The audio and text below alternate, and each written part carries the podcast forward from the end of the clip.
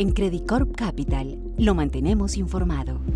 Bienvenidos nuevamente al podcast de Credit Corp Capital. En esta ocasión hablaremos sobre el nuevo confinamiento en China y sus posibles repercusiones en la economía global. Durante las últimas semanas hemos visto un deterioro de la situación sanitaria en China, con un incremento en los casos diarios que ha pasado de un promedio de 300 reportados a finales de febrero a cerca de 30.000 actualmente, lo cual supera todos los niveles vistos desde el inicio de la pandemia. Lo anterior se ha traducido en que las autoridades chinas han ejercido su estricta política de cero COVID con cierres generalizados y pruebas masivas que han paralizado casi por completo la ciudad de Shanghai, donde se concentran cerca del 90% de los casos confirmados por la Comisión Nacional de Salud. A lo anterior se sumó que la capital Beijing ha pasado a informar prácticamente cero casos a principios de este mes a más de 100 confirmados en la última semana con lo cual el ministro de Salud ha señalado que el virus se ha extendido en forma indivisible en la ciudad, advirtiendo que el riesgo de transmisión es elevado y la situación es difícil por lo cual Beijing inició un testeo masivo entre su población que supera los 21 millones de habitantes, mientras que algunos complejos de vivienda en el centro de la ciudad también fueron sujetos a un cierre estricto. Esto no ha hecho más que elevar las preocupaciones de que las restricciones puedan endurecerse y generalizarse como en el caso de Shanghai.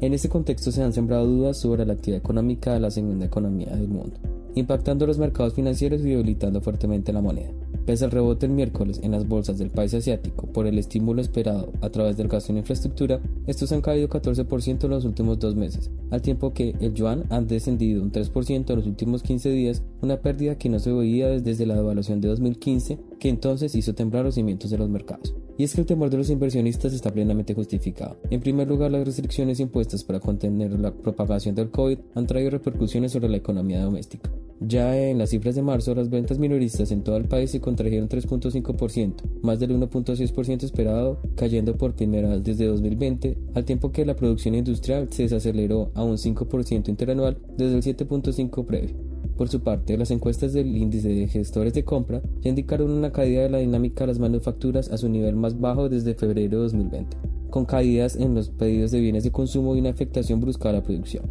lo cual muestra solo apenas el daño inicial originado por los estrictos cierres en las principales ciudades que dificulta la operación a las multitud de fábricas así como la llegada de insumos y partes para las manufacturas. En efecto, los confinamientos han generado mayores disrupciones en las cadenas de suministro y producción global. De por sí, un indicador de la Reserva Federal de Nueva York mostraba que las presiones en las cadenas de suministro global estaban siendo históricamente altas al cierre de 2021. Los tiempos de entrega, los costos de envío marítimos y aéreos, así como el volumen de pedidos e inventarios acumulados, se encontraban bastante lejos de sus niveles normales, debido a las distorsiones que generó la pandemia y la recuperación posterior como acumulaciones en los puertos o escasez de camioneros. Ahora, la logística se ha afectado nuevamente porque los puertos de la región cercana a Shanghai han visto superada su capacidad de carga y descarga, al tiempo que el transporte terrestre se ha ralentizado, lo que ha extendido significativamente los retrasos en los pedidos y deteriorado las condiciones de transporte global.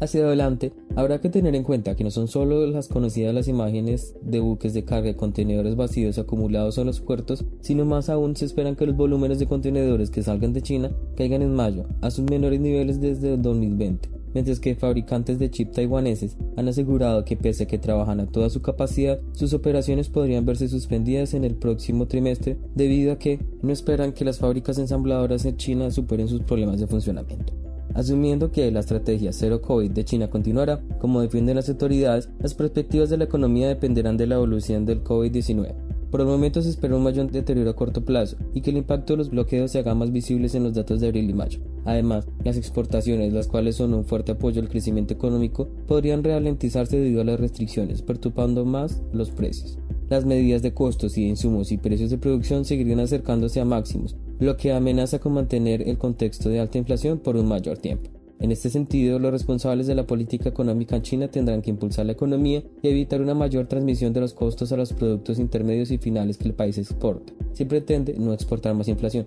En cuanto al petróleo, si la situación de confinamiento se prolonga, se pueden esperar presiones negativas sobre la demanda de crudo por parte del país asiático lo que en el escenario actual del conflicto con Ucrania será un factor clave teniendo en cuenta que el país importa petróleo desde Rusia. En todo caso, este panorama del petróleo junto con los altos precios de materias primas y la posibilidad de cierres más drásticos en China son los mayores riesgos en Asia y un importante foco de incertidumbre para la economía global.